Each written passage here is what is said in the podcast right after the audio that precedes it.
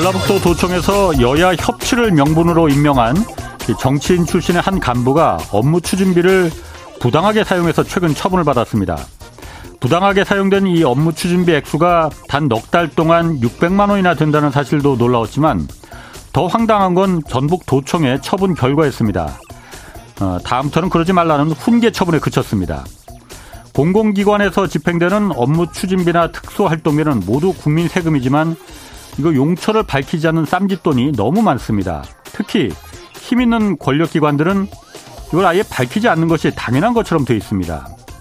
최근 시민단체가 제기한 검찰의 특수활동비와 업무 추진비 내역을 공개해달라는 소송에서 검찰은 공개할 수 없는 이유 가운데 하나로 해당 업소의 영업에 피해가 생길 수 있기 때문이다 이렇게 주장하기도 했습니다. 공공기관이 국민의 세금으로 쓴 돈의 용처를 밝힐 수 없다는 건 구린됐었기 때문입니다. 윤석열 정부는 노동조합과 시민단체에 들어가는 보조금도 어, 국가 보조금도 투명성을 요구하고 있습니다. 당연하고 맞는 얘기입니다. 세금으로 쓰여지는 모든 돈은 투명하게 공개돼야 세금 내는 국민들이 분노하지 않습니다.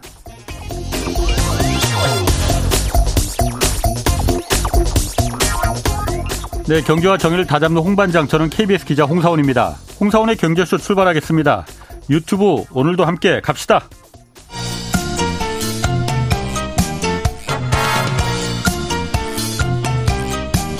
경제는 어렵고 주식은 더더욱 어려우시죠?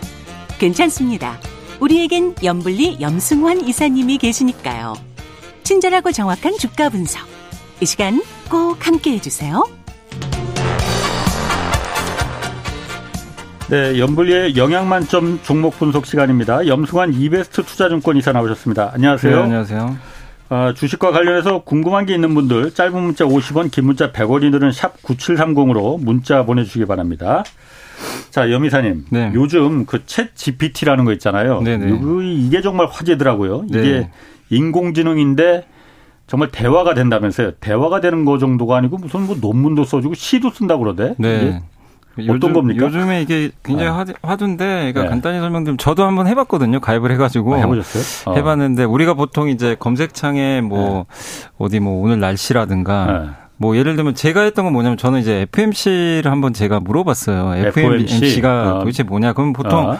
우리가 FMC를 뭐 구글이나 예. 저기 뭐 이 녹색창에 딱 쓰면 예. 그이 링크들을 다 이렇게 해주잖아요. 그 중에 예, 내가 예. 골라서 들어가죠. 아니면 뭐 예. 뭐 저기 지식인에 누가 어. 올린 거 그냥 그러니까 한마디로 내가 좀 선택을 해야 되는데 어.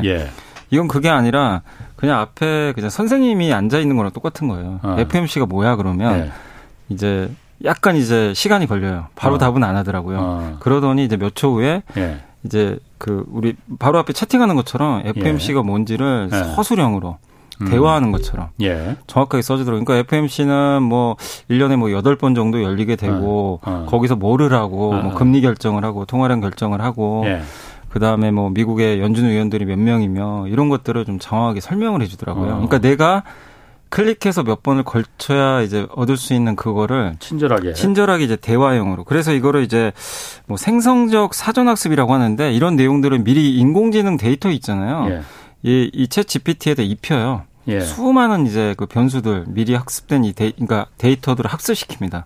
옛날 그러니까 알파고가 네. 바둑이 기보 익히듯이 네, 그렇게 맞습니다. 하는 거예요. 그러니까 자기가 그러니까 혼자서 자기 혼자서 이제 그거를 이제 데이터를 받아가지고 예. 계속 익히는 건데, 음. 근데 알파고랑은 약간 차이점은 알파고는 이제 바둑에 특화된 예. 이제 인공지능이라고 보시면 돼요. 그러니까 예. 굉장히 좁죠. 예. 반경이 좁아요. 얘는 그러니까 알파고는 너무 바둑만 해. 예. 약간 이런 느낌이라면 음. 음. 이챗 GPT는 바둑이 아니라 그냥 다 음. 그다 이제 웬만한 것들을 이제 다, 그러니까 좀 넓은 의미죠. 넓은 이, 정보를 다 어. 커버하는 그런 좀 의미라고 보시면 될 것 같아요. 이게 그 작년에 그 대학 수학 수학 능력 시험에서 영어 문제를 갖다가 얘한테 붙였더니만은 3분의 2를 맞췄다는 거야. 네. 그것도 6분 만에. 이게 그 챗 GPT라는 게 그 만들면서 오픈 AI라는 네, 이름의 회사라면서요? 예, 여기가 이제 네. 오픈 AI라는 이제 기업이 있는데 요 회사가 이제 사실 예전에 네. 그 일론 머스크 있죠 테슬라. 예, 예. 일론 머스크랑 이제 링크드인의 창업자 리드 호프먼이 이제 예. 같이 만든 기업이고 예. 여기가 돈 벌려고 만든 회사 아니에요. 비영리 단체예요. 아, 상장 회사 아니에요? 아닙니다. 그러면 비영리예요. 비영리? 네, 비영리 기업으로. 그러니까 그때 저도 좀 찾아보니까 어. 이걸 만든 목적이 좀 약간 뭐 이런 인공지능 이런 것들을 해서 예. 좀 기여하고 싶다. 예. 그런 목적으로 좀 만들었다고 하더라고요. 예. 그래서 비영리는 맞는데 근데 어쨌든 이제 뭐 정확하게 그 안에 어떤 구조인지는 모르겠어요. 그래서 예. 이 회사에 직접 투자하는 건 사실상 좀 불가능합니다. 음. 하고 싶어도 예. 대신에 이제 마이크로소프트가 일부 좀 투자했다고 하는데 예. 그게 어떤 방식인지 정확히 안 나와 있는데 예. 우리 일반 투자자가 오픈 AI에 어. 직접 투자하기는 사실상 좀 굉장히 어려운 상황이죠. 아니 여기가 비영리인데 지금 12월에 이거 문을 열었다고 하는데 네. 한 두 달 운영하다가 이제 유료로 바꾼다고 하는데 이제 유료로 바꾼다. 근데 그게 어. 이게 안 바꿀 수는 없는 게요. 뭐 제가 여기를 항변하는 게 아니라 네. 유료하면 또 망하는 경우도 있잖아요. 옛날에 우리 그렇지, 한국에서도 뭐 그렇죠. 이런 네, 인기 네, 있다가 네. 유료 갑자기 해서 네. 없어진 서비스들도 제가 기억이 네. 나는데 근데 이게 비용이 너무 많이 든다고 합니다. 그러니까 이게 챗 GPT를 좀 이거 쓰려면 단어 하나를 만드는데 0.0003달러라고 하는데 그러니까 예를 들면 100만 명이 하루에 10번만 질문을 만약에 한다고 쳐볼게요. 네. 100만 명이. 네. 한 달에 300만 달러가 들거든요. 그 비용이 왜 드는 거? 전교금 들어가는 거? 아니, 건가? 전교금이 아니라 그 네. 데이터 센터에서 이 학습을 시켜야 되고 그걸 예. 이 뽑아내야 된대요. 음. 근데 그런 비용들이 좀 꽤 많이 드나 봐요. 예. 예. 근데 이게 보통 인공지능이 아니잖아요. 예. 내가 답하면 바로 예. 몇초 안에 그냥 답을 해주니까. 예. 근데 이거 유지하는 비용이 꽤 많은데 음. 지금 2억 명이 넘었다고 그러더라고요.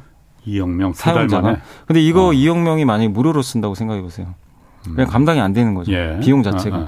그래서 지금 월 한 20달러 정도로 예. 지금 책정을 한 것 같고 예. 여기에 대해서는 이제 뭐 논란들은 있는데 미국에서 한 그 미국의 그 부동산 중개 업체들은 20달러가 아니라 더 많이 해도 무조건 쓰겠다. 근데 어. 왜 그러냐면요. 예.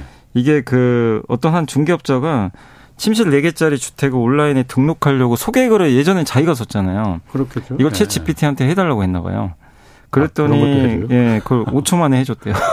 어, 5초 만에. 부동산 사이트에 올리는 거. 그, 글 있죠. 이, 어. 뭐, 아파트나 이거는 예. 어떻게든지 내가 소개를 해야 될 거 아니에요. 예. 근데 그거를 내가 사람이 일일이 하려면 1 시간 걸리는데, 예.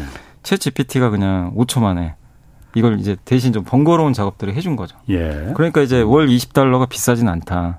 어. 네, 아니 그런데 이게 비, 난 비영리 회사라는 게 참 특이하네요. 그러니까 이걸 아까 만, 그 오픈 AI라는 게 창업주가 누구라고요? 아까 일론 머스크요. 일론 머스크? 일론 머스크랑 이제 링크드인의 창업자가 같이 공동으로 창업했다 그러죠. 일론 머스크가 이, 이, 인공지능 회사를 만들면서 이걸 비영리로 다 네, 비영리로 저도 그래서 처음에 내용 찾아보고 오 네. 비영리? 그래서 저도 좀 그러게. 처음에 좀 놀랬거든요. 아니 이게 어차피 그 영리 회사로 하고 예. 아까 말씀하신 대로 20달러가 아니고 200달러라도 쓰겠다 그러는 사람들이 예. 지금 번호표 받고 줄서 예. 있는데 어 상장하면 엄청난 회사가 될 것 같은데 일단은 비영리로 그때 그래요? 이미 예, 등록이 돼 있다고 합니다. 어, 목적은 뭐예요? 그러면 이 회사가 그러니까 앞으로 경제적이나 산업적 측면에서도 굉장히 지금 인공지능이 대중화가 지금 시작이 된 거 아니에요? 네, 그죠. 그러니까 이게 사실 뭐 지금 빅테크 기업들도 돈을 엄청나게 좀 쏟아붓고 있죠. 인공지능이 사실 예. 여기만 하는 건 아니잖아요. 예. 하는데 이제 가장 의미 있는 성과를 먼저 내놓은 거고. 예. 근데 이걸 함으로 인해서 이제 좋아지는 거는 결국 이제 아까 말씀드린 대로 우리 일반 개인들이야 뭐 지금 그냥 뭐 검색을 해서 찾아낼 예. 수는 있죠. 좀 번거로워도. 예. 근데 가장 좋은 건 아까 부동산 예. 여기도 있을 거고 그다음에 이런 것들이 또 자율주행차에 탑재가 되면 음성으로 만약에 탑재가 된다고 생각해 보세요. 음. 차에. 예. 그럼 이제 내가 이 차랑 대화를 하면서 예. 원하는 목적지도 갈 수 있고 아. 그리고 특히 이제 여행사들도 좋죠. 예. 리스트를 아. 이제 뭐 예를 들면 일본에 가장 효율적으로 갈 수 있는 그 저가 상품을 하나 만들어 달라. 예. 챗 GPT가 만들어 주는 거죠. 음. 그러니까 이제 기업 입장에서 오히려 좀 저는 좀 쓰임새가 많지 않나. 예. 사람이 이걸 좀 해야 되는 일들이 있잖아요. 예. 그런 이제 번거로운 일들을 챗 GPT가 그냥 아. 자기가 직접 해버리는 거죠. 예. 저비용으로. 아. 그런 면에서 소비자 대상보다는 저는 오히려 제가 생각하는 좀 B2B라 그러죠. 예. 기업형으로 좀 이게 파급 효과가 음. 더 크지 않나. 음, 비용을 줄여주잖아요. 예, 예. 그런 쪽이 일론 머스크라는 이, 이 사람이 하여튼 뭔가 뭐 동전의 양면이 있지만은. 모든 새로운 산업을 갖다 혁신을 일으키잖아요. 우주부터 네. 시작해서 전기 자동차, 뭐 자율주행 뭐 이런 거를 남들이 야 그거 되겠어 하는 걸 갖다가 로켓도 거꾸로 내려와서 다시 네. 착륙을 하잖아. 이 사람이 아, 굉장한 인물은 인물이네요. 예, 그러니까 뭐 보통 사람은 아닌 것 같아요. 그러게. 그 그런 것들을 정말 그리고 그걸 그냥 예. 공상과학 소설이 아니라 예. 현실로 보여주니까 그러니까. 그게 더 대단한 것 같아요, 예. 진짜. 이게 그러면 그 인공지능이 이제 대중화가 이제 이제 진짜로 쓸 써먹을 수 있는 네네. 대중화가 이제 우리도 써먹을 수 있는 거잖아요. 20달러 유료가 된다면 앞으로 이제 20달러만 내면은 네, 그럴 수도 있는 거죠.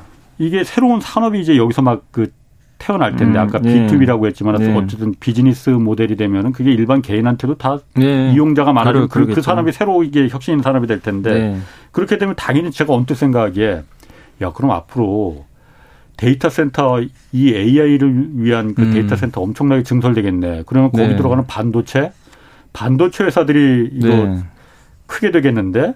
라는 생각 먼저 들거든요. 아, 실제로 맞는 게요. 이, 이챗 GPT가 작년 말부터 이제 얘기가 나왔잖아요. 예. 그래서 올 1월부터 이제 이슈가 됐는데 그 엔비디아 주가 올라간 게 그거랑 연동이 돼요. 왜냐 엔비디아가 네. 인공지능 반도체 세계 1위거든요, 거기. 예.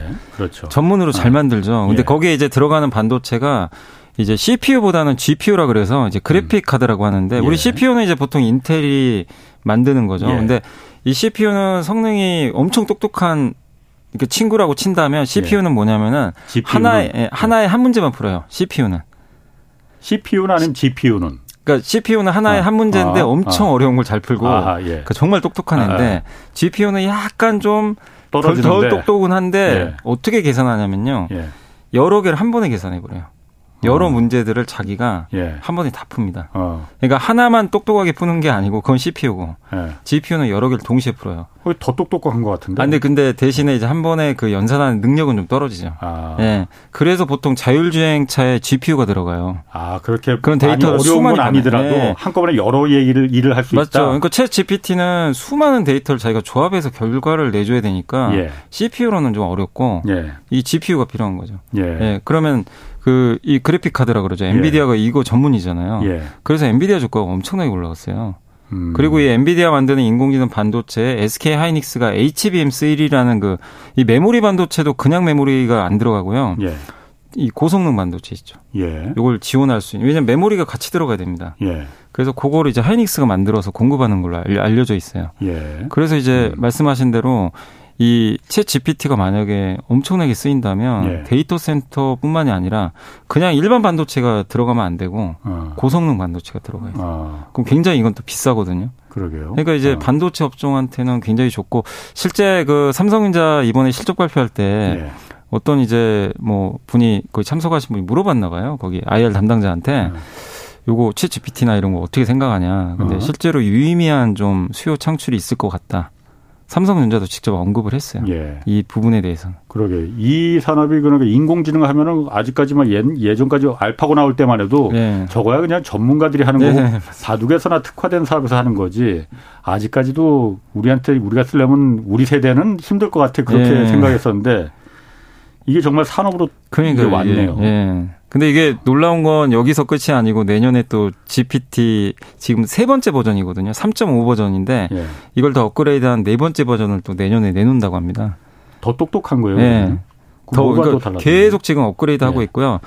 이 GPT의 좀 단점이 뭐냐면 21년도 데이터까지만 업데이트가 돼 있대요. 예. 옛날부터. 아하. 그럼 그 후에 데이터 최신 데이터가 좀 없잖아요. 예, 예. 근데 이제 이런 것들도 다 업데이트 할 거고 지금 아직 실시간 업데이트는 잘 안 되나 봐요. 예. 그러니까 만약에 음. 오늘 날씨 어떠냐 그러면 이게 실시간 데이터 받아서 해야 되는데 예. 아직 그 정도까지는 아닌 음. 것 같고 근데 대신에 이제 그런 기능들을 넣겠죠 앞으로. 그래서 음. 좀 보다 진화된 모습은 아마 내년에 나올 것 같습니다. 아, 야 이게 보면은 그 미국의 그 혁신 산업에 대한 그 어떤 그 능력, 잠재력 이런 거는 아, 정말 넘사벽인 것 같아. 이런 거 보면은. 네. 근데 뭐 우리 해내잖아요. 한, 근데 이제 우리 한국도 한국도 해요. 일단? 대표적인 기업이 네이버예요. 예. 네이버가 이번에 이제 지난주 금요일 날 실적 발표하면서 예. 이제 언급을 한 게 있는데 예. 상반기에 이와 비슷한 서비스 하나 내놓겠다. 예. 챗 GPT하고 서치 GPT라는 이름을 썼더라고요. 예. 거기 이제 최수현 대표가 예. 직접 좀 언급을 했던 것 같은데 예. 왜냐하면 이제 우리나라에서 가장 검색 데이터 많이 갖고 있는 회사잖아요. 네이버가. 예. 그래서 물론 이제 네이버가 검색하는 주로 키워드인데 이건 이제 네. 약간 대화형이니까 다를 예. 수 있지만 이 네이버도 이미 하이바 클로버라는 그 인공지능 관련된 이 사업을 지금 계속 하고 있거든요. 이름이 하이바 클로버예요. 하이바? 예, 네, 하이바 클로버로 이렇게 아 하이퍼 하이퍼. 하이퍼. 죄송합니다. 아, 이름이 하이퍼. 네. 네, 하이퍼죠, 하이퍼. 네, 죄송합니다. 난 그 군대에서 아, 그러니까 갑자기 하이퍼가 나와가지고. 근데 여기 이제 네이버가 21년도 5월에 이걸 만들어 놨어요. 예. 그러니까 네이버도 이미 준비는 하고 있었는데 예. 그래서 요와 비슷한 서비스를 내놓을 것 같은데 좀 예. 기대는 해봐야죠. 이제 한국 한국어로 나올 거 아니에요. 예. 챗 GPT 단점이 영어로밖에 안 돼요. 아니 한국어로도 하던데. 아니 영어로밖에 안 됩니다. 아, 그래요? 그건 이제 해석을 한 거고. 아, 해석을 한 거예요. 네, 한국어로는 아직 안 됩니다. 아. 그래서 이제 한국어 서비스나 아마 네이버가 이제 다른 걸 좀 준비하는 것 같은데 예. 상반기에 출시한다고 하니까 음. 한번 좀 기대를 해보시면 좋을 것 같아요. 이게 그럼 그 GPT가 뭐의 약자예요? 이게 아 저기 약자까지 generative 어. 뭐라고 쓰니까 생성형 어. 이 그거 모르실 줄 알고 네, 저도 제가 이미 찾아봤어요. 저도, 저도 그것까지는 궁금해갖고 지가 네. generative 일반적으로 네, 그냥 네. pre-trained 사전에 훈련된 아, 네, 맞네, 맞네. transformation이라고 네. 하더라고요. 네. 그래서 뭐 생성적 아. 사전 학습이라고는 하더라고요 아. 한국말로. 예. 그러니까 모르실 것 같아서 제가 좀 잘난 척하느라고 네, 네, 좀 찾아봤습니다. 자 그리고 2주 전에 그 영희사님 출연하셨을 때. 네네네. 오스템 임플란트 얘기했었잖아요. 네, 그, 그 특이에 그러니까 사모펀드가 오스템 임플란트 주식을 공개 매수한다고 했잖아요. 이게 지금 2월 언제까지 2월 24일까지 예, 아마 그때로 알고 있습니다. 19만 원에 공개적으로 다 매수하겠다 네, 우리가 네 네, 네, 매수하는 이유는 목적은 이거 다 그 지금 상장된 걸 상장 폐지시키고 네. 그냥 그 개인 회사처럼 이제 그 만들려는 목적이다. 그죠. 이제 단일 주주가 어. 되는 거죠, 사실상. 예, 맞습니다. 근데 그 이후에 그래서 야, 그참 희한하다. 좀 독특한 케이스다 했는데 네. 그 이후에 기사가 좀 나온 게 아, 오스템 임플란트 회장이 자녀들에게 그 막대한 재산을 편법으로 좀 물려주려고 이런 그 방법을 취하는 거 아니냐 이런 의혹이 된 편법 증여 의혹이 지금 나왔어요. 네네. 이런 거 경제쇼에서라도 계속 좀 물고 들어줘야 되거든요. 네, 뭐 우리가 뭐 명확하게 네. 알 수는 없지만 네. 이제 의혹이 있는 건 사실인 게 예. 이게 이제 좀 어려울 수 있지만 좀 설명해드리면 전환사채는 아마 아시는 분들도 계실 거예요. 전환사채가 뭐냐면 기업이 자금 조달을 하기 위해서 음. 원래 채권은 주식으로 전환 못 하잖아요. 그렇죠. 근데 전환사채는 주식으로 바꿀 수 있는 음. 채권이 그래서 금리가 되게 낮죠. 음. 나중에 그러니까 돈으로 받을 수도 있고 네. 주식으로 돌려받을 수도 네. 있고. 근데 주식으로 전환하면 네. 이제 채권은 없어지죠. 그렇죠. 예. 그래서 보통 이제 뭐 만 원의 거래가 된다면 음. 뭐 7천 원이나 8천 원 이제 발행가를 해가지고 예. 당연히 주가보다 낮아야 되겠죠 현재가보다 예. 어. 그렇게 하는 건데 예. 여기에 이제 뭐가 들어가냐 콜옵션이라는 제도가 하나 있어요. 어. 뭐냐면 이걸 이제 여기도 지금 아마 그 제, 제도 때문에 이렇게 한 것 같은데 이 전환사채를 누군가가 만약에 제가 이제 어떤 이제 그 대주주라고 쳐볼게요. 어. 경제수출 제가 대주주고 예. 기자님한테 예를 들면 전환사채를 넘겼어요. 어. 그러니까 전환사채를 뭐 발행을 해줬다고 쳐볼게요. 예. 근데 이제 제가 대주주죠. 음. 대주주고 회사가 발행해서 이제 음. 전환사채 소유권은 기자님이 갖고 계시죠. 그렇죠. 예. 근데 이제 그 중에 40%를요. 예. 이게 이 규정이 이렇게 돼 있어요. 내가 원하면 네. 기자님한테 요구를 할 수 있어요. 그 뭘? 100 중에 네. 40%를 나한테 넘겨라. 그게 어. 콜옵션입니다. 아. 그러면 40%를 주셔야 돼요, 저한테. 무조건 줘야 됩니다. 예, 예. 그, 그게 이제 약정이 돼 있는 거예요. 예, 예. 그러니까 이거 오스테인 플란트도 처음에 그때 발행할 때 이렇게 예. 약정이 돼 있는 음, 것 같더라고요. 예. 그래서 실제 최규욱 회장이 그때 40%를 200억 원 어치를 받았습니다. 200억을. 예. 어. 콜옵션을. 어. 그래서 콜옵션 받아서 이 콜옵션은 뭐냐면 이제 내가 전환사채 받은 거예요. 예. 행사를 해도 되고 안 해도 됩니다. 음, 근데 그렇죠. 행사를 하면 주가 올랐을 그렇지. 때 막대한 차익을 또 내겠죠. 지금 19만 원까지 폭등했으니까 예. 엄청나게 이익이죠. 그때가 200억 정도니까 예. 지금 이거 가치가 한 900억 정도까지 늘어난 걸로 제가 알고 있거든요. 980억. 예. 예. 굉장히 많은 수익이 예. 난 거죠. 근데 이제 이거를 이 시비를 이 예. 전환사채라고 그럽니다. 이 시비를 전환사채라고 하는데 이 콜옵션을 이제 자녀들한테 음. 이걸 이제 준 거죠. 애들 둘한테 100억씩 준 것 같아요. 예. 근데 이 가격이 아마 13만 원대 예. 콜옵션을. 음. 콜옵션 그러니까 주식을 준 건 아니에요. 그때 당시에는 예. 13만 원이었었으니까. 예, 13만 원이니까. 예. 요거를 이제 준 거죠. 예. 예. 준 건데 이게 또 한 가지 더 있는 게 이번에 그 공개 매수를 하는 주체가 예. 사모펀드인데 예. 사모펀드가 이거 공개 매수하려고 특수 목적 회사 하나를 만들었어요. 예. 이게 이제 이름이 UCK 컨소시엄. 음. 여기가 이제 하나의 회사가 된 거죠. 예. 이 회사가 이제 공개 매수를 합니다. 음. 하는데 이 회사가 이제 그 이 신주 인수권부 사채가 있거든요. 그러니까 BW라고 네, BW라고 하는데 이제 주식이죠. 네. 주식 같은 거죠. 나중에 예. 이제 주식으로 내가 신청할 수 그렇지. 있는 그런 그 보장된 건데 받을, 예, 받을 신주 받을 수 있죠. 예. 요청을 하면 예. 그러니까 한마디로 이제 주식이라고 보시면 돼요. 요거를 그 이 자녀들한테 이 금액이 한 776억 정도 되는 것 같더라고요. 음. 요거를 받고 이제 아니 그러니까 요거를 넘겨 바꿔줬구나. 예, 바꿔준 거예요. 예. 그러면 어떻게 되냐면 이 전환사채 콜옵션은 이 여기 사모펀드가 가지고 가게 되고. 예. 그러면 이제 이 전환사채를 행사하면 아. 이 UCK 컨소시엄은 이제 지분을 당연히 가져가게 되겠죠. 아. 오스테인 플란트. 그 대신에 여기 자녀분들은 UCK 컨소시엄 지분을 갖는 거죠. 아, 그러니까 뭐 중간 과정이 네, 복잡하긴 한데 네. 200억으로 그러니까 그 저 오스테인 임플란트 그 대주주가 이걸 받아서 네. 이걸 갖다가 자녀들한테 주는데 네. 그게 지금 결과적으로 보면은 980억이 됐으니 네. 한700 몇십억을 자녀들이 어떻게 보면 그런 거죠. 이제 다 합치면 다 음. 합치면 770억 정도가 세금만 내면은 그 뭐그 그 그럴 수도 있는 세금만 제대로 네. 내면은 증여세나 뭐 양도세 같은 걸 제대로 내면은 네. 근데 그렇게 복잡한 과정을 이렇게 거치는 거 보면은 세금을 뭔가 안 내려고 그런 거 아니냐. 그러니까 이게 결국엔 가장 위에는 예. UCK 컨소시엄이 오스템을 지, 지배하잖아요. 그렇죠. 그러면 이 네. UCK 컨소시엄 지분을 가진 사람이 되게 유리 이제 이걸 음. 지배하는 거죠. 근데 그거를 자녀분들이 일부 지분을 갖게 되는 거죠. 아. 그렇게 됐는데 여기서 좀 의혹이 생겼던 게 뭐냐면 지분을 양도한 이 콜옵션을 양도한 시점이 공개 매수 이틀 전이에요. 이틀 전에 결정 이틀 전에 19만 원에 공개 매수하겠다고 한 이틀 전에 이틀 전에 공개 매수하겠다고 선언했을 때 주식 급등했었는데 그, 바로 급등했죠. 어, 어. 근데 그 이틀 전에 이제 아. 이걸 이제 그 양도한 아. 거죠. 그래서 좀 이거 편법 증여 아니냐. 약간 좀, 좀, 논란이 좀 있습니다. 그러면 좀 냄새가 좀 나네. 네, 그렇죠. 어쨌든 그러면 네. 세금만 제대로 내면 됩니다. 그게 네. 증여세든 양도세든 세금만 제대로 내면 이제 되는 거고 네. 뭐 복잡하긴 한데 나중에 경제쇼에서 이걸 한번 좀 계속 지켜 네. 여미사님이 좀 지켜봐 네, 주세요. 어, 그래서 네. 국세청에서 세금 제대로 걷는지 이게 왜 좀 이슈가 되냐면 이게 그 전환사채는 당연히 예, 뭐 양도소득세를 내게 돼 있는데 이게 콜옵션 있잖아요. 전환사채 옵션이 콜옵션은 이제 권리거든요. 예. 그래서 이게 양도소득세 같은 열거주의라 그래가지고 이게 포함 양도소득세를 내야 되는 대상들이 적혀 있죠. 그렇죠. 그거에 포함 안 되면 원칙적으로 안 내는 것 같더라고요. 가상화폐도 양도세 없어요. 네, 그래서, 그래서. 근데 이 콜옵션도 네. 안 적혀 있어요. 아, 그럼 양도세는 뭐안 내도 되는 그러니까 거네. 이게 좀 논란이 있는 것 같더라고요. 여기에 아. 대해서. 이거 근데 이제 어떤 분은 그래요. 이게 19만 원에 예. 가격이 정해진 거 아니냐. 예. 넘기기로. 아, 아. 그러면 이건 당연히 파생 상품으로 분류를 해야 된다.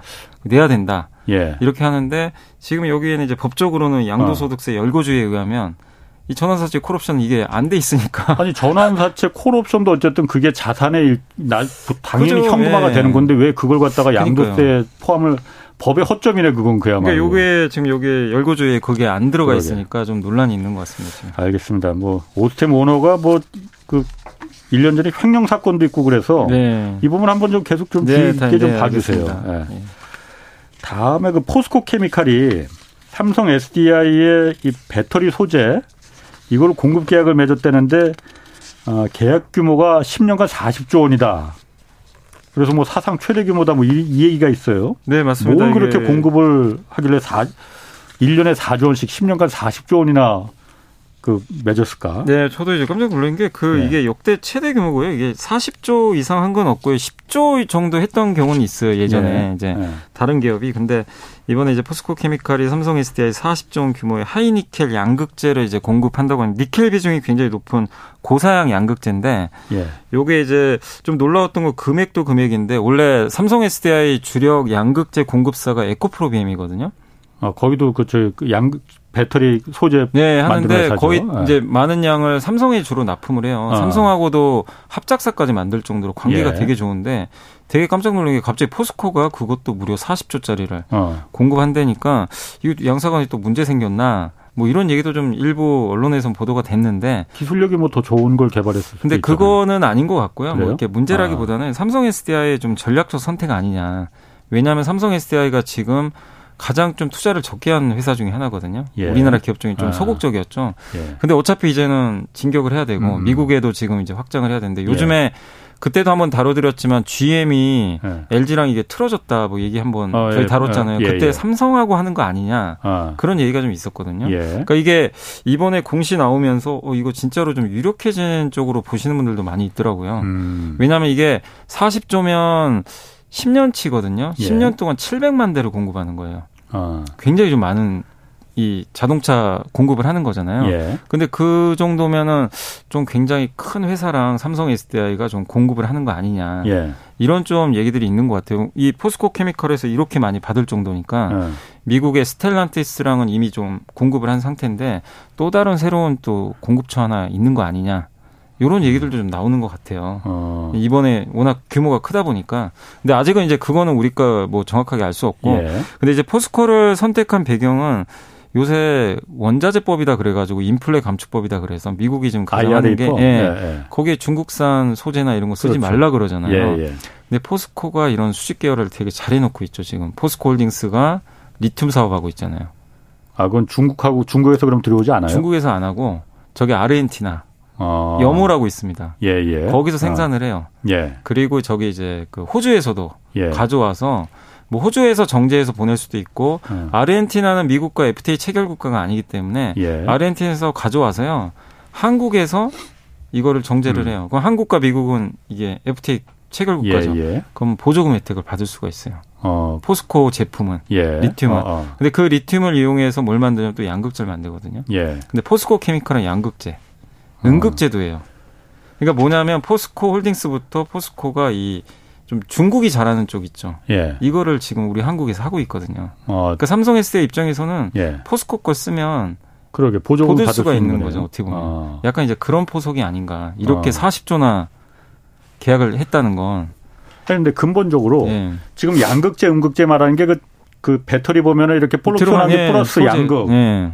그 밋밋한 데 음극 이거 말하는 거죠. 네, 그러니까 양극재하고 음극재 이게 맞습니다. 양극재가 그렇게 어려운 기술이에요, 그러면은? 어 그게 뭐 물론 이제 약간 좀 품질이 떨어진 것도 있겠죠. 근데 예. 이제 양극재 중에서 이 저기 포스코 케미컬이 만든 거는 음. 하이니켈이라고 뭐냐면요. 음. 하이니켈은 뭐냐면 이제 니켈, 코발트, 망간. 음. 요게 이제 NCM이라 그래요, 보통. 아. 그래서 이게 보통 옛날에는 뭘 많이 썼냐면 6이라 그래 가지고 6은 니켈이 6이에요. 망간이 2. 그러니까 열, 이 100% 중에 60%. 아, 100 예. 중에. 아. 이게 다 합치면 이제 100이 예, 예, 되잖아요. 예, 예. 근데 그건데 이번에 공급하는 건 뭐냐면은 NCA 배터리예요. 좀 어려울 수 있는데 네. A가 알루미늄입니다. 아. 그래서 NCM 말고 망간 망간 네, 대신 네, 망간 대신 이제 네. 알루미늄인데 왜 알루미늄 넣냐면 알루미늄은 출력이 되게 좋아요. 어. 그래서 그 전동 공구 있죠. 미국은 예, 예. 전동 공구 많이 쓰죠. 예, 예. 거기에 보통 들어가는 게 NCA예요. 아. 양극재가. 그건데 이걸 이제 전기차에 넣겠다는 거예요. 아니 그러면 그걸 NCA라는 그 알루미늄을 쓴 하이니켈이라는 그 네. 양극재를 네. 이 포스코나 그 아까 에코프로비엠 거기서만 우리나라만 이걸 기술을 갖고 있는 거예요? 제가 알기로는 거의 기술력이 지금 한국이 가장 좋은 걸로 알고 있어요. 아. 왜냐하면 그게 왜 어렵냐면요. 예. 그 일반적으로 보통 아까 6위 말씀드렸잖아요. 근데 하이니켈은 예. 니켈이 8까지 가요. 아. 그러면 이게 8이잖아요. 예. 근데 니켈이 8 가면요 굉장히 위험해져요. 불안정해집니다. 음. 이게 성능이 엄청 좋아지거든요. 예, 예. 그러니까 니켈은 밀도를 담당하고 주행거리를 담당해요. 예. 이거 많이 넣으면 당연히 좋죠. 그렇죠. 예. 좋은데 굉장히 좀 불안정하기 때문에 예. 안정성이 떨어져서 이걸 쉽게 만들 수가 없어요. 그래서 음. 이거 기술력 갖고 있는 업체가 별로 없고 예전에 한번 저희 다뤘잖아요. LNF가 그 음. 9가 예, 예. 넘는 예. 그 니켈 비중이 9가 넘어요. 90%. 어. 그거는 이제 국가에서 이거 함부로 공장 짓지 마라. 위험해서? 그 그때 막았잖아요. 예, 미국에다 예, 공장 지으려고 그랬더니 예, 하지 예. 마라. 예. 왜냐하면 그만큼 만들기 어려워요. 제가 알기로는 전 세계에서 LNF가 거의 유일한 걸로 알거든요. 어. 그러니까 이제 8 이상 만드는 거는 정말 어렵습니다. 그게 니켈이 올라가면 올라갈수록 불안정하고 좀 그 그럼 불안정하다는 게 터진다는 네, 거예요. 화재 사고 날 아, 수도 있고. 그렇긴 하지만은 훨씬 더 성능이 좋아지고 네. 그렇다는 거군요. 그래서 그거를 이제 안전하게 만드는 기술이 있어야 되잖아요. 예, 예. 근데 그걸 이제 우리나라가 거의 다 독점적으로 하고 있으니까. 아. 그래서 이제 포스코 케미칼이 이제 그 이 80% 이상 되는 기술도 갖고 있어요. 예. 그러니까 이번에 이제 여기에 공급을 하게 된 거죠. 음. 야, 우리나라 배터리 기술이 정말 그렇게 보면 네, 양극재가 굉장한 어, 기술을 갖고 있습니다. 뭐 양극재 이런 음극재는 그럼 뭐로 만들어요? 그러면 음극재 흑연으로 만들어. 흑연? 흑연. 그거는 뭐 그렇게 천연 흑연, 뭐 인조 흑연. 근데 네. 이 음극재 이런 흑연 같은 건 거의 다 중국이에요. 음. 중국이 거. 근데 포스코 케미칼이 우리나라에서 유일하게 또 음극재를 만듭니다. 그럼 그것도 IRA법에 벗어날 수 있. 예, 네, 그러니까 포스코 케미칼이 이걸 다 해요. 양극재, 음극재를 다 하니까. 아. 그러니까 이제 여기서 삼성 예. 입장에서는 포스코 계열로 조달을 받으면 예. 이게 좀 편해지는 거죠. 예. 그리고 한 가지 더 있는 게 3월 8일경에 예. 유럽에서도 원자재법이 아마 발표가 될 거예요. 예. 똑같아요, 비슷해요. 어, 유럽 내에서 이렇게 이제 뭐 리튬이나 이걸 정제한 걸 일정 부분 써라. 그래야지 보조금 그래야 준다. 보조금 주겠다. 예, 뭐 아니면 예. 혜택 주겠다. 예. 이게 아마 유럽에서 나올 것 같은데 예. 그러면 유럽과 미국이 이걸 같이 하면 예. 그 그그 현지에서 이제 이런 것들을 수직 계열하는 업체들이 예. 좋을 수밖에 없죠. 그러니까 LG든 삼성이든 SK 입장에서는 양극재, 음극재 조달 받아야 만들 거 아니에요. 근데 이거를 만약에 그 보조금을 받을 수 있는 업체로부터 받아준다면 훨씬 더 편하죠. 음. 그러니까 그런 업체들로 이제 점점 더 늘어날 텐데 그 포스코 계열사가 예, 그런 면에서 좀 높은 점수를 그렇구나. 받은 게 아닌가 이렇게 생각을 하고 있습니다. 유튜브에 그 땅땅님이 그렇게 그 불안 그 좀 불안정하지만 고효율인 배터리 때문에 차량 화재 같은 거 전기차 나는 거냐 이렇게 물어보거든요. 아니 그거는 아니고요. 네. 그러니까 이거 지금은 요즘에 이제 화재 화재 사고가 많이 나는 건 아닌데 네. 어떤 부분에서 화재 사고가 나냐면요. 꼭 이게 니켈 비중이 높다고 해서 나는 건 네. 아닌데 네. 이게 보통 양극에서 음극 갔다 음극에서 양극 이렇게 왔다 갔다 어, 하잖아요. 그렇죠. 충전 방전하면서 네, 충전하고 이제 네. 방전하면서 이렇게 네. 왔다 갔다 하는 건데 네. 그때 중간에 분리막이 있잖아요. 예. 근데 분리막에 음, 양극과 맞다. 음극은 절대 섞이면 안 돼요. 야, 아. 이게 액체로 돼 있는데 예, 예. 중간에 분리막인데 근데 약간 분리막에 구멍을 살짝 뚫어 놓은 게 있어요. 그게 리튬만 왔다 갔다 할 수 있어요. 예. 근데 그게 왔다 갔다 이게 수십 그러니까 정말 많이 충방전하면 어. 이게 약간씩 구멍이 뚫리는 경우들이 있나 봐요. 예. 그런 현상이 좀 있다고 하더라고요. 그러니까 아. 화재 사고 나는 것들을 분석을 예. 해보면 음. 그러면은 양극과 음극이 만나면 아 스파크 나서 네, 화재 사고 났네. 근데 요즘에 아. 이제 그런 것들이 기술이 좋아졌는데 그래서 전고체 배터리를 하려는 게 네. 전고체 배터리는 둘이 만날 일이 없어요. 고체라서 고체라서 그냥 분리막이 어. 필요 없어요. 그냥 예. 고체이기 때문에 둘이 그러게. 만날 양극이 만날 이유가 없습니다. 예. 그래서 전고체 배터리 하는데 대신에 그만큼 만들기가 너무 어려우니까 아직 상용화가 안 된 거고. 어. 말란 김에 그 전고체 배터리는 지금 아직도 뭐 별다른 얘기는 없어 지금 아직은 없어요? 없는데 근데 우리 음. 한국에서는 좀 삼성 SDI가 굉장히 적극적으로 하고 있어요. 그래요? 그래서 지금 음. 개발은 하고 있고 예. 가장 앞선 회사로 그때 점쳐졌던 게 도요다거든요. 도요타. 예. 도요다가 저번에 한번 그 어디죠 도쿄 올림픽인가요? 예. 그때 한번 공개를 했거든요. 전고체 배터리 차 한참 그 작년인가 재작 네, 2021년 예. 잠깐 유튜브에 한 20초짜리 그냥 이렇게 영상으로 아, 맞아 그때 나왔었어요. 예, 예, 예. 그 후로는 아, 얘기가 없습니다. 음, 그렇군요. 그래서 그만큼 좀 아직은 음. 어려운 것 같습니다. 아니 그리고 배터리 관련해서 이제 또 이게 일론 머스크 테슬라네. 테슬라가 그 뭐 4680이라는 배터리를 양산에 성공했다. 그런데 이게 네. 배터리 이렇게 판도를 흔들 뭐 다 뒤흔들 것이다. 그런 뉴스가 나왔어요. 4680 배터리 뭐, 난 그래서 4680에서 아, 이게 뭐지? 4680. 예. 뭐별 의미는 없더만요, 그러니까. 그러니까 이게 뭐냐면 이제 네. 배터리가 세 가지 종류인데 원통형, 음. 각형, 파우치형. 예. 원통형은 이제 우리 그냥 알카라인 전, 전지처럼 아, 일반 똑같이 일반 배터리, 그런 똑같이 예, 생긴 거고. 그리고 이제 각형은 네모나게 생겼어요, 아, 진짜. 네모난 예. 통 안에 배터리가 들어가 있고 예. 굉장히 각형의 장점은요 무겁지만 예. 이게 잘 포장이 돼서 되게 단단하고요, 안전합니다. 예. 그리고 이제 파우치는 뭐냐면 우리 그 약봉지처럼 아. 그냥 주머니 모양이에요. 예, 예. 굉장히 얇아요. 음, 음. 그러니까 파우치형의 장점은 이게 밀도가 되게 좋아요. 아. 그 고성능 배터리 이 많이 들어갑니다. 예. 대신에 좀 안정성이 좀 떨어진다라는. 아. 근데 원통형은 최대 장점이 뭐냐면요. 싸고 대량으로 만들 수가 있어요. 음. 대량으로 생산하기도 좋고. 그 둘둘둘둘 많이 네, 있기 때문에 맞습니다. 그 단가가 싸다고. 제조 원가도 싸요. 예. 그러니까 이제 테슬라는 그걸 선택한 거예요. 아. 테슬라는 항상 원가 생각해요. 아. 다른 것보다 먼저 생각하는 게. 예. 근데 여기에 최대 단점이 아까 제가 4680인데 옛날에 네. 처음 나온 게 뭐냐면 1860 배터리라고 있어요. 어. 지름이 18mm, 어. 높이가 60. 어. 요건데 작겠죠, 당연히. 그래서 1860. 네, 그게 어. 처음에 만들어진 게 어. 어디냐면 캠코더. 캠코더에 캠코더? 들어가는 그 어. 옛날에 그 이 동그란 예, 그 예. 배터리 있거든요. 예, 예. 아마 써보셨을 거예요. 옛날에 한 십몇 년 전부터 어. 아마 썼던 걸로 저도 기억이 나는데 좀 긴 거 그러니까 배터리 네. 일반 그 일본 원래 캠코더 하면 일본이 유명했잖아요. 예, 예. 거기에 보면 이제 충전할 수 있는 그 약간 알카라인 전지처럼 생겨서 충전 가능한데 그 조그만 거. 그게 1860 배터리거든요. 거기서부터 시작을 했는데 아, 아. 이거는 너무 작아서 전기차에 못 써요. 그 다음 나온 버전이 2170. 21mm 요 지름이 아. 높이가 조금 더 올라갔어요. 어. 요게 이제 전기차에 들어갑니다. 실제 예. 요게 LG도 만들고 파나소니 예.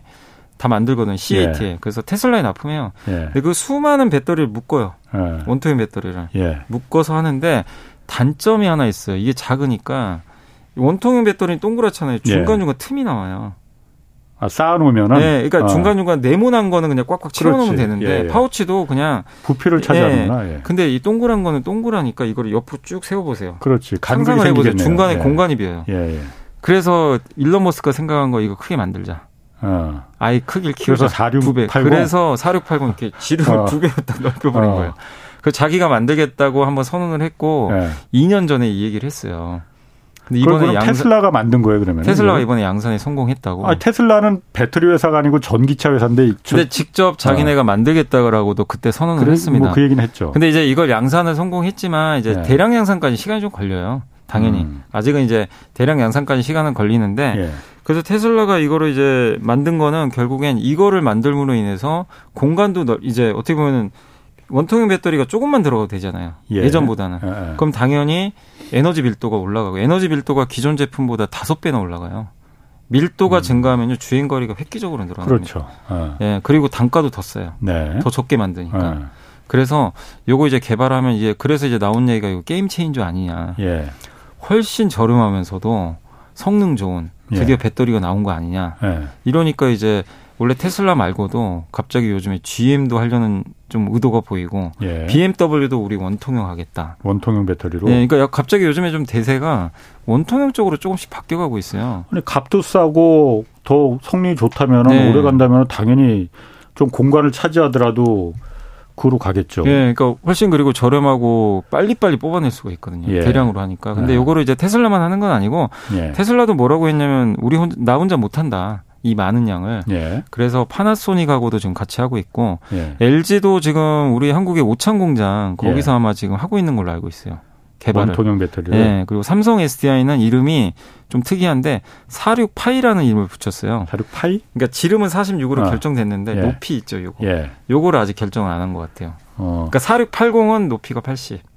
아니 그냥 배터리 원통형으로 4680이든 뭐 이게 한 100백으로 이렇게 100천으로 이렇게 만들 그게 어려운 건가요? 어려운 그게? 것 같습니다. 그 제가 거기까지는 잘 모르겠는데 어. 아니 근데 그게 쉬웠으면 그렇게 했겠죠. 그러게. 어. 아니 어렵지 어려우니까 네, 이4680 이거 하면서 이게 네. 판도를 뒤흔들 거라고 막 이렇게 말하는 거 보니까 공정이 쉽진 않은 걸로 저도 알고 있어요. 어. 이게 이게 늘어날수록 예. 예. 굉장히 좀 까다로운 공정들이 들어가는 걸로 알고 있는데. 그럼 이게 어쨌든 그 우리나라 업체들은 배터리 업 3사들은 아까 말씀하신 대로 원통형보다는 아까 각형이나 파우치형에 좀 원래 그쪽이 비중이 좀 높았죠. 그러면 예. 우리한테는 그렇게 유료 우리도 이거 만들 수는 있는 거예요, 그러면은? 아, 우리 회, 우리나라 기업들 중에는 지금 LG와 삼성은 원통형을 하, 해요. 예. 실제 하고 있고 어. LG는 이미 원통형 배터리를 지금 납품하고 있습니다. 예. 테슬라에. 예. 납품하고 있고 삼성 SDI도 이걸 하는데 예. 삼성 SDI는 원래 각형이 주력인데 음. 이번에 이제 이 사륙 이번 실적 발표에서 사륙 파일을 예. 본격적으로 양산하겠다고 언급을 해 놨거든요. 예. 그래서 우리 한국에서 이제 삼성과 LG는 좀 본격적으로 이쪽에 음. 좀 투자를 하면서 예. 할것 같은데 어쨌든 이제 글로벌 자동차 회사들이 음. 아직까지는 전체 비중에서 각형이 제가 알기로는 제일 많은 걸로 알거든요. 예. 근데 이제 점점 지금 분위기는 테슬라가 음. 이거 성공을 한다면 예. 원통형 비중이 조금씩 늘어나지 않을까. 어. 이런 좀 얘기들이 많이 나오는 것 같습니다. 그럼 테슬라한테 4680 이 만드는 그 기술적인 노하우를 라이센스 받아서 그냥 우리가 생산하는 그런 방식으로 그러면 되겠네요. 그러면? 아니 꼭 그런 것 같지는 않고요. 이제 네. 각 회사마다 노하우가 있는 것 같더라고요. 아, 4680 네, 말고 뭐 파나소닉도 어, 있고 4690 이렇게 될 수도 있는 뭐 거예요? LG도 자체적으로 지금 하고 있는 걸로 아. 알고 있고 삼성도 있으니까. 예. 네. 음. 아, 일론 머스크가 보면은 참 그러니까. 이게 참 한번 만나보고 싶네. 네. 이분. 그 다음에 요즘 그 항공 관련 항공 관련 주가 랠리 이어지고 있다고 해요. 네네. 이게 여행 많이 이제 요즘 주변에 보면은 여행들 많이 다니잖아요. 네네. 그래서 그런 건가? 많이 올랐어요? 그 항공 관련 산업 어, 주가들이? 그 항공 관련주들이 일부 기업들은 올해 연초 대비해서 한 30% 정도 오른 기업들도 있고. 예. 근데 이게 좀 약간 달라진 점은 뭐냐면요. LCC라 그러죠. 저비용 항공사. 아, 아, 예, 그리고 예. 이제 국적 항공사를 우리가 보통 대한항공, 아시아나. 그렇죠. 여긴 대형 항공사고 예. 저비용 따로 있잖아요. 예. 근데 대형 항공사들은 지난 코로나 시기에도 돈을 많이 벌었거든요. 화물로. 화물로. 예. 그래서 역대급 이익을 냈어요. 사실 대한항공만 예. 해도. 아 오히려 이익이 더 많았어요. 엄청 그때? 많이 냈어요. 어. 왜냐하면 이게 컨테이너선이 부족하니까요. 아, 그랬지. 항공화물로 이 급하니까 요금이 비싸졌구나. 비싸도 또. 그냥 이쪽으로 붙여버려요. 아, 근데 항공화물 비싸졌겠죠. 굉장히, 예, 비, 굉장히 비싸거든요. 예. 그래서 대한항공 여객에서는 좀 까먹었어도 항공화물로 예. 돈을 많이 벌었는데 예. 이게 이제 정반대로 바뀌고 있어요. 왜냐하면 예.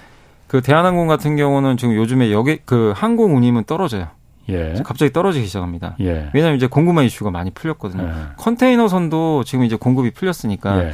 근데 지금 LCC 이 저비용 항공사 타고 다들 어디 가시냐면 음. 저기 가까운 가까운 데 가죠. 유럽 같은 데 안 가고 일본, 중국. 일본 뭐 중국 아니면 저기 어, 중국은 요즘 못 들어가. 동남아. 아, 예. 동남아는 원래 옛날부터 저비용 항공사의 동무 동무대란 좀 표현은 그런데 예. 비중이 높았죠, 거기가. 예. 근데 대한항공하고 아시아나항공이 실제로 지금 아직까지는 이쪽 그 이 국제선 비중 중에서 이쪽 그 동남아나 일본 비중을 공격적으로 좀안 늘리고 있어요. 음. 옛날에 또 항공화물로 예. 돈도 많이 벌어놨잖아요. 예, 예. 그러다 보니까 근데 이 점유율을 지금 누가 가져가고 있냐면 저비용 항공사 음. 다 가져가고 있습니다. 예. 근데 지금 다들 그쪽으로 가잖아요.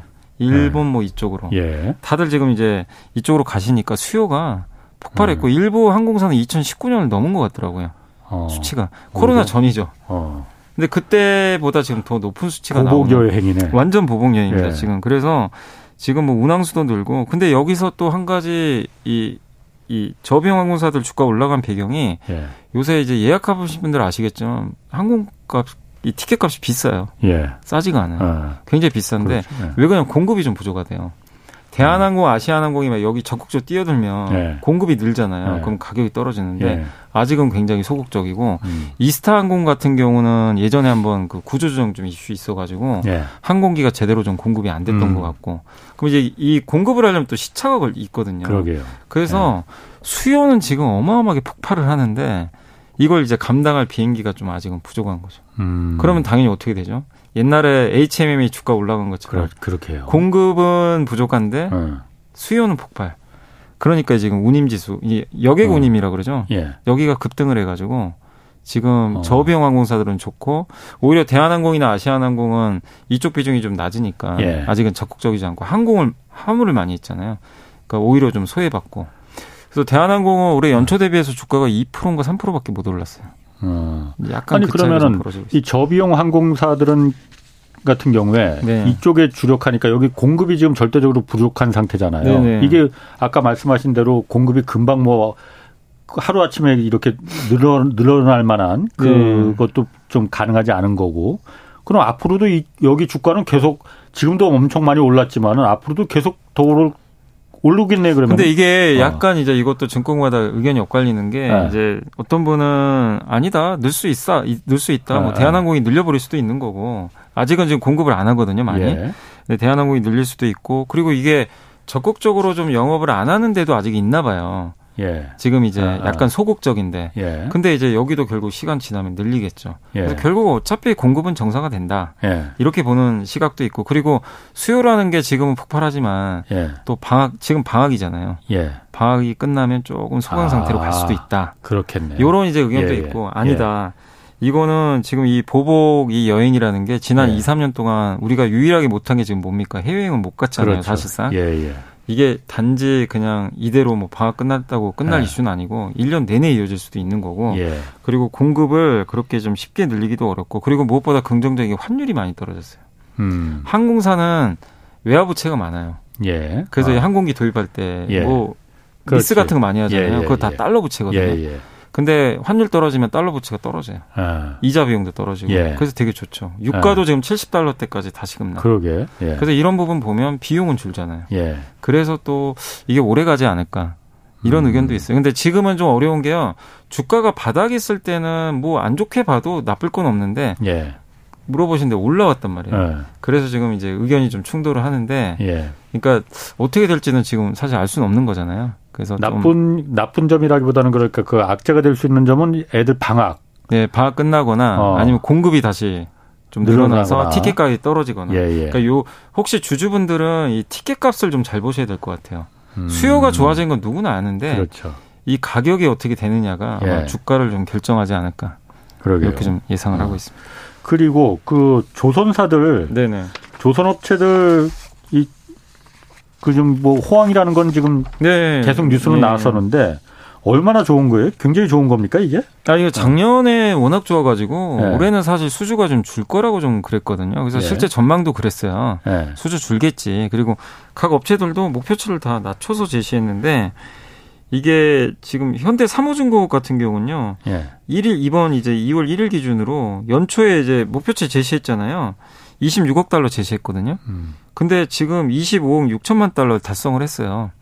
98.5니까. 연, 이제 2월 됐는데. 이제 한 달 지났는데. 어, 예. 그냥 싹쓸이 수주를 해버린 어, 거예요. 어.